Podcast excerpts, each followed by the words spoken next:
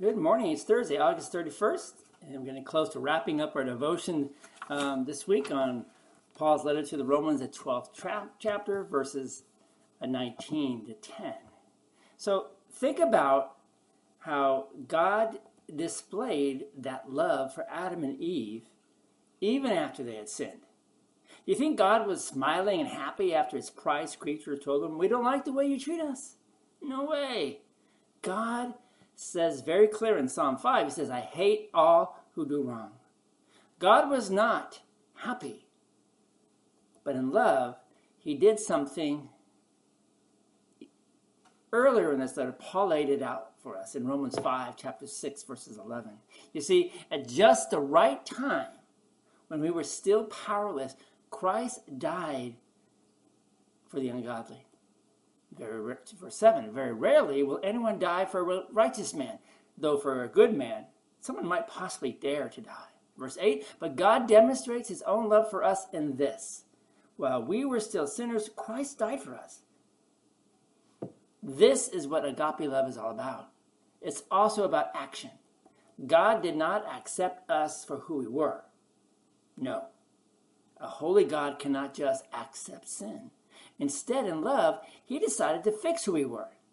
Jesus decided to become one of our brothers. Jesus, the Holy God, had to subject himself to a sinful woman's womb for nine months. He had to be born in a cow stall. He had to put his hands on filthy sinners. Let the devil tempt him, even. He had to allow rebellious unbelievers to nail him to a tree. And on that tree, he had to be bathed. Bathed in the sins of the world.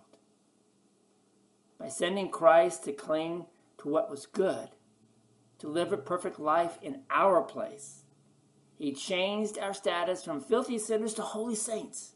When Jesus became our brother and allowed his human flesh to be crucified on the cross, he changed our status from people deserving God's wrath to people who received God's wrath. True love was shown in the actions he took to remedy the problem. God vis- wants us to, to have this kind of love. Is, is this a difficult thing? Of course it is. It's impossible, in fact. Let me say that again. Yes, it is impossible. Even if you do stick with your marriage, how many of you do it out of love? Even if you do care for your kids, how many of you really do it out of tender devotion to your kids? When you wake up in the middle of the night, most don't think, Oh, my dear and tender baby, I see that you are in need of a diaper change.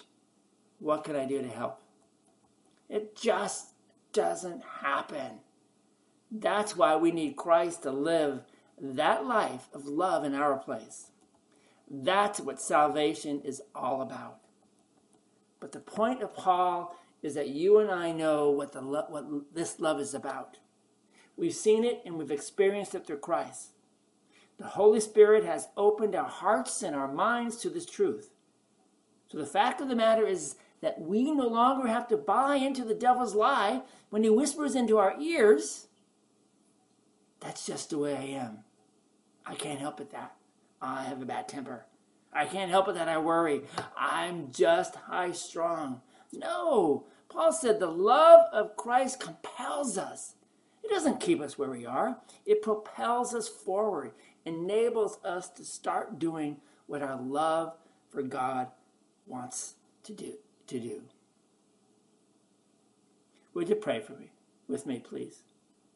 Pray this prayer after me. Lord God, without your compelling me to love you